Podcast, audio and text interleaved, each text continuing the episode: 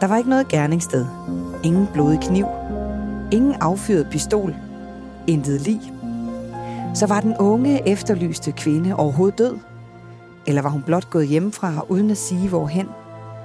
Det er nogle af de udfordringer, politiet stod overfor i den sag, du kommer til at høre om i denne udgave af Danske Drabsager. Vi går tæt på hemmeligheder i familien, rejseholdets assistance og en samvittighed sort som kul. Til at fortælle om sagen i denne episode har jeg talt med politihistoriker og museumsleder Frederik Strand. Mit navn er Stine Bolter.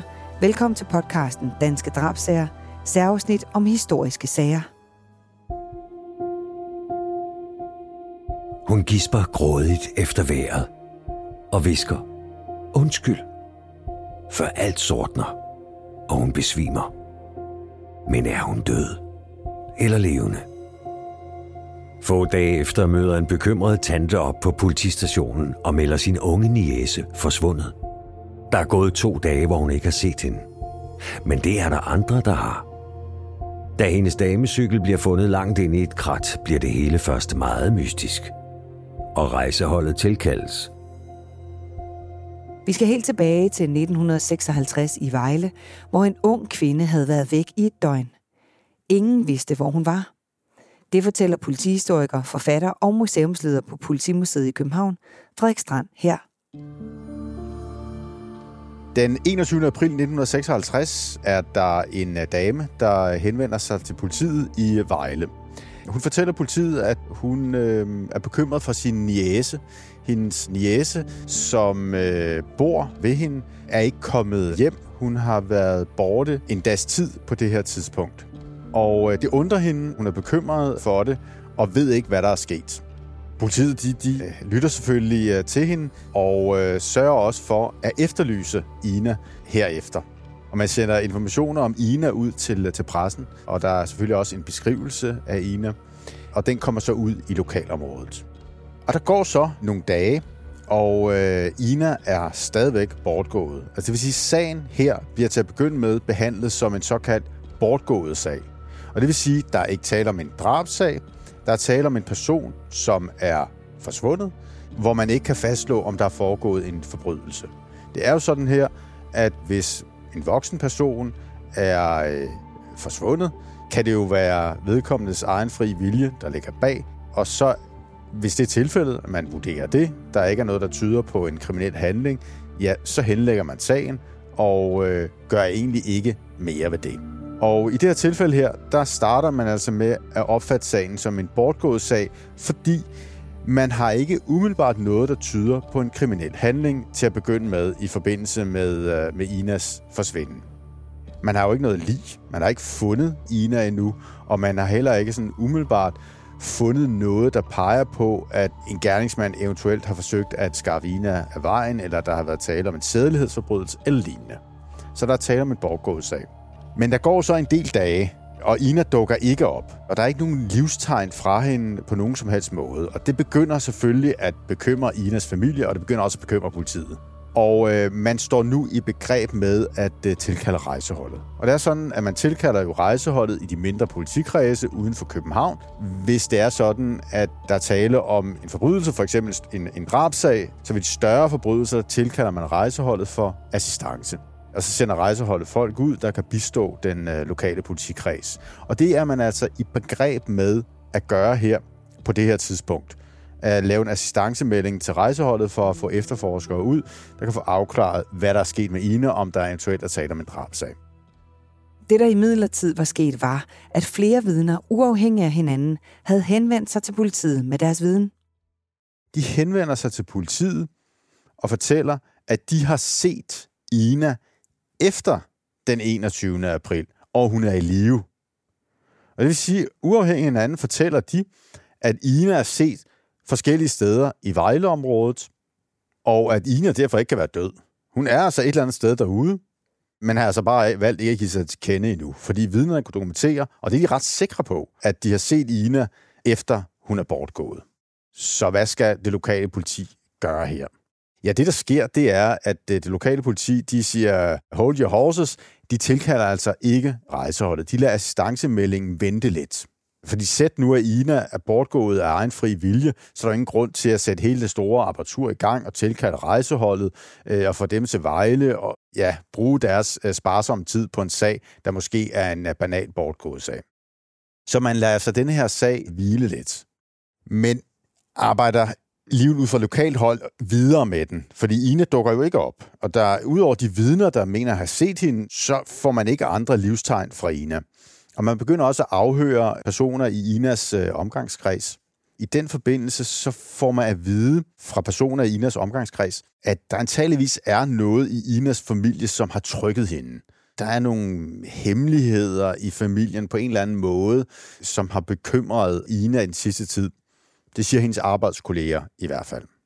Og, og det får selvfølgelig politiet Vejle til at tænke på, om der kan være en eller anden form for familiedrab, en, en, en form for nærdrab i den her scene, hvor et familiemedlem eventuelt har skaffet Ina af vejen, fordi der er nogle hemmeligheder i familien af en eller anden art. Det, der også kommer frem, og det er noget, der foruroliger politiet endnu mere, det er, at der er nogle personer på arbejdspladsen, der er en værkfører, som øh, Ina har øh, arbejdet sammen med, og øh, værkførerens mor, som efterfølgende bliver afhørt af, af politiet, hun nævner så, sådan ligesom i en øh, forbifarten eller en indskudt sætning, der giver hun udtryk for sådan en bekymring, nævne om det nu kunne være, og trækker lidt i land igen, og sådan henkastet siger, kunne det måske være min søn, værkføreren, som er involveret i, øh, i drabet. Han har jo arbejdet tæt sammen med, øh, med Ina. Han har været Inas chef. Så det nævner hun ligesom i forbifarten. Og det gør selvfølgelig politiet bekymret. Så der er så nogle ting i Inas familie. Det er den ene side af sagen. Og så er der hendes relationer på arbejdspladsen, hvor særlig en person ligesom bliver fremhævet, endda af et meget nært familiemedlem, nemlig moren, der gør, at politiet begynder at blive oprigtigt bekymret. Den 27. april blev rejseholdet endelig tilkaldt, og de gik straks sagen grundigt igennem. En af de første ting, de gjorde, var, at de afhørte de personer, Ina havde haft en relation til. Sagen er jo stadigvæk ret kompliceret, fordi vi har de her vidner her, som holder fast i, at de har set Ina, efter hun eventuelt skulle være bortgået. Men der er samtidig andre indikationer, der altså tyder på, at der nok kunne være tale om en forbrydelse. Og man ser så på øh, familiemedlemmerne og denne her gådefulde hemmelighed, som eventuelt skulle have været i familien. Og øh, her der kan man fastslå, at der faktisk er en form for hemmelighed i familien. Det er nemlig sådan, at Inas stedfar er en øh, tidligere dømt sædelighedsforbryder. Og det er selvfølgelig en, en, en kan man sige, et, et faretruende element i forhold til, at Ida er øh, bortgået, men øh, det er så sådan, at stedfaren kan øh, dokumentere, at han har været et andet sted på det tidspunkt, hvor Ina sidst er observeret, hvor man altså mener, at Ina er bortgået. Han har et skudsikkert alibi i forhold til Inas øh, forsvinden. Så det kan han altså fremlægge, og man må så afskrive faren og, og den her eventuelle hemmelighed, som der eventuelt kunne være i familien. Så familiesporet bliver altså gradvist udelukket i forbindelse med den her sag omkring Inas øh, bortgåen. Men så er der relationen på arbejdspladsen. Og her der tager man fat på værkføreren, fordi værkføreren begynder at blive mere og mere interessant. Det, man øh, dykker ned i, det er, at, at, at værkføreren han har en tidligere historik. Det er sådan, at værkføreren har meldt sig som øh, frivillig soldat i øh, Israel-Palæstina-krigen.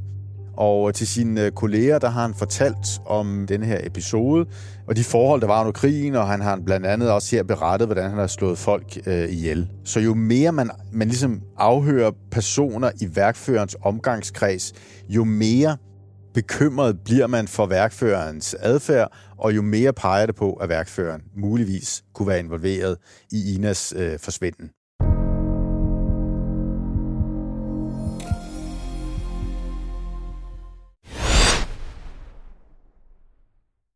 Kom til Spring Sale i Fri Bike Shop og se alle vores fede tilbud på cykler og udstyr til hele familien. For eksempel har vi lynedslag i priserne på en masse populære elcykler. Så slå til nu. Find din nærmeste butik på FriBikeShop.dk Arbejder du sommetider hjemme? Så er Bog og ID altid en god idé. Du finder alt til hjemmekontoret, og torsdag, fredag og lørdag får du 20% på HP printerpatroner. Vi ses i Bog og ID og på Bog og ID.dk. Har du for meget at se til? Eller sagt ja til for meget? Føler du, at du er for blød? Eller er tonen for hård? Skal du sige fra? Eller sige op? Det er okay at være i tvivl. Start et godt arbejdsliv med en fagforening, der sørger for gode arbejdsvilkår, trivsel og faglig udvikling. Find den rigtige fagforening på dinfagforening.dk der er kommet et nyt medlem af Salsa Cheese Klubben på MACD. Vi kalder den Beef Salsa Cheese, men vi har hørt andre kalde den Total Optor.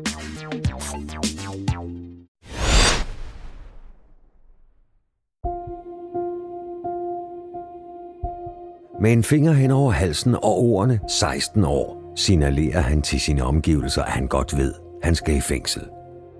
Manden er besat af sex, og kvindens former havde fået ham til at føle sig som en overophedet brændeovn. Men da hun ikke havde gengældt hans kys og omfavnelse, havde det slået klik. Alvorligt klik. Politiet lavede forskellige undersøgelser af værkføreren og hans færden, især omkring det tidspunkt, hvor Ina var forsvundet aftenen den 21. april. Umiddelbart havde han en god forklaring omkring, hvad han havde lavet den dag. Men der var et problem med værkførens alibi. Man kan nemlig se, at han forklarer, at øh, han har været øh, i biografen en stor del af aftenen. Han har faktisk set flere forestillinger, fortæller han. Men det, man kan få bekræftet igennem forskellige analyser, hvor man gennemgår de forskellige personer, der har været i biografen, og de billetter, der er blevet solgt, og alle den slags ting, så kan man så se, at han kun har været i biografen i noget af perioden om aftenen, hvor, hvor efter øh, Ina er forsvundet. Der er nogle timer, som han ikke kan gøre rede for. På baggrund af det ender det altså med, at han bliver anholdt, og han bliver kørt til afhøring. Da han bliver kørt til afhøring, så gør han jo noget, der er mærkeligt. Han trækker fingeren hen over halsen, som om, at nu skal han enten slagtes, eller har han selv været involveret i drabet? Man ved det ikke helt, men det, det fortæller efterfølgende af kollegerne også, og også i de rapporter, der ligger på den her sag her. Det undrer politiet, at da han bliver kørt til afhøring, så opfører han sig på den måde. Så han opfører sig stærkt særpræget. Og her der bliver han så afhørt omkring de timer i løbet af aftenen og natten, hvor Ina må være forsvundet. Og han benægter til at begynde med, at han skulle have været involveret i øh, Inas forsvinden. Han bliver afhørt og afhørt og afhørt, og så ud på aftenen under afhøringen, så beder han om at øh, tale med sin kone. Og hans kone, hun bliver så tilkaldt, og hun kommer ind, og hun øh, taler med ham. Og derefter så øh, øh, tilstår han altså. Og han forklarer også, hvad der er sket på selve den dag, hvor, hvor Ina forsvinder. For sagen er den, at værkføreren fortæller, at øh, han har været alene sammen med Ina på fabrikken, og det er ude på eftermiddagen. Og øh, han har så begyndt at øh, lægge an på hende. Hun har været afvisende, og øh, har ligesom sagt sådan bebrejdende til ham, at, at han skulle stoppe. Og øh, hvad han så end har øh, forestillet sig, så står det ligesom på en eller anden måde klik for ham. Han, han, han udtaler, at eftersom hun afviser ham, så, så er det hele ødelagt. Og øh, han overfalder hende, og han tager øh, først kvælertag på hende og, og, og trykker til. Og så øh, efterfølgende så lægger han også et, et langt ræb omkring hendes hals. Og øh, med det ræb, som han suger flere gange omkring halsen, der kvæler han hende. Ina ligger altså så tilbage. Hun er blevet øh, slået ihjel, og han ved så ikke, hvad han skal gøre med livet. Og det, der sker, det er, at han kommer hende ned i en, øh, en sæk, og den stiller han så ind i hjørnet i fabrikslokalet. Og der sker så det, at, at der bliver hun så stående et stykke tid, fordi han ved ikke, hvad han skal gøre med livet. Og hans øh, kone og, og børn, de kommer så i øvrigt på besøg på fabrikken, og øh, de sidder der og drikker kaffe inde i fabrikken sammen med værkføreren. Over hjørnet, der står altså stadigvæk øh, livet, som han ikke har kunne skaffe af vejen. Og de tager sig senere øh, afsted, og derefter kører han altså først ud med hendes cykel og skaffer den af vejen, Øh, og det bliver øvrigt et problem senere, fordi der er en, som observerer ham kørende med den her cykel på skulderen, og som så kan dukke op og fortælle, at vedkommende mener at have set værkføreren komme kørende med en damecykel på et tidspunkt. Øh, og det er jo også lidt for svært at forklare for, for værkføreren, hvad skulle han med denne her damecykel, som et vidne angiveligt mener at have set. Og så skaffer han sig af med damecyklen, og efterfølgende så kører han ud og så øh, dumper han altså øh, livet i et område uden for Vejle, en eller anden form for affaldsområde. Øh, og senere kan han så påvise, hvor livet er, og livet bliver fundet Og da livet bliver fundet af Ina, der har hun stadigvæk det her lange ræb snurret rundt omkring øh, halsen. Og man kan for øvrigt se, hvor han har været henne, og henholdsvis dompe cykel og efterfølgende lig, det kan man dokumentere ud fra nogle særlige undersøgelser af nogle planterester, som bliver fundet på hans tøj, øh, værkførens tøj. Så kan man altså se, hvor han har været henne. Og på baggrund af de her forskellige undersøgelser, der fastslår man altså, at man formentlig her har at gøre med, øh, med gerningsmanden til drabet på øh, den forsvundne Ina. Og gerningsmanden får efterfølgende livsvarigt fængsel for øh, drabet på Ina. Rejseholdets gavede mænd tager fat i alle, der kan tænke sig at have et motiv til at bortføre og måske dræbe den unge kvinde. Selv hendes egen far må finde sig i at blive afhørt og få sit alibi efterprøvet.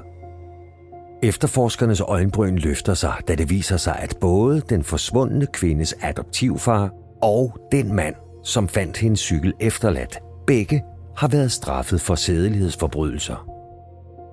Et tilfælde? Næppe, tænker politiet. Men deres alibier er vandtætte.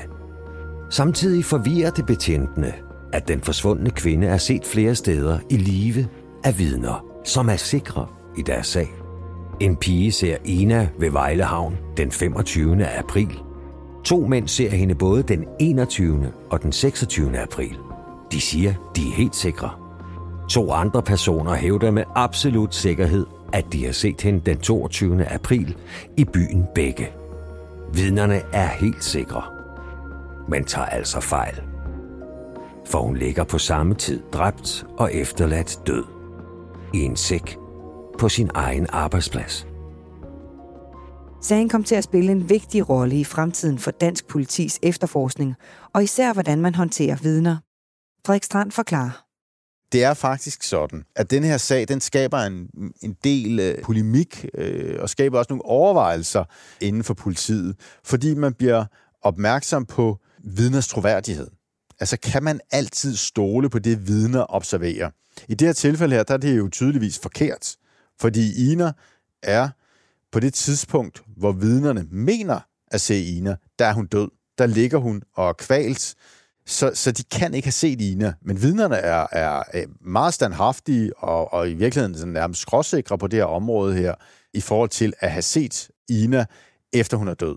Og det, det, det skaber en del diskussion og nogle overvejelser omkring vidners troværdighed. Og denne her sag her, den bliver efterfølgende bevaret. Den bliver faktisk brugt som undervisningsmateriale på øh, politiskolen, for ligesom at give et indtryk af, at man skal være påpasselig i forhold til vidneudsagn omkring særlige typer af forhold. Det kan for eksempel være i drabsager, hvor en person er forsvundet, hvor man skal være opmærksom på, at måske nogle typer af bortgåelsessager, det er i virkeligheden øh, drabsager, men altså vidner kan være problematiske, fordi de måske, fordi det bliver udsendt øh, efterlysning af personerne, så kan de måske tage fejl og øh, mene at have set personen på et tidspunkt, vedkommende faktisk er død. Vi har jo oplevet andre sager, Øh, også bortgåelsessager, senere, hvor der har været problemer i forhold til, hvem har observeret hvad på hvilket tidspunkt, og er en person bortgået.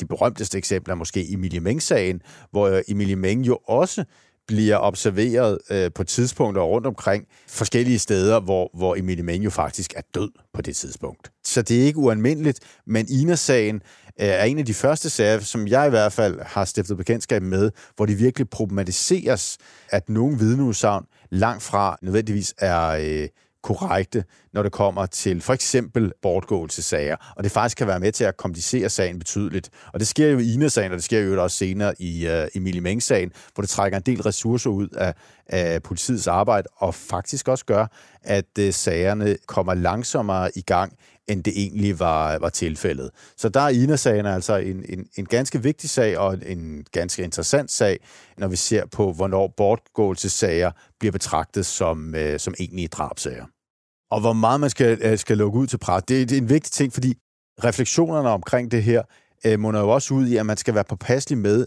hvordan man lukker informationer ud til pressen. Hvor meget skal man lukke ud? Hvor meget skal man holde tilbage? Hvor omstændelige skal øh, beskrivelserne af den bortgåede være? At den slags ting skal man analysere og være meget påpasselig med.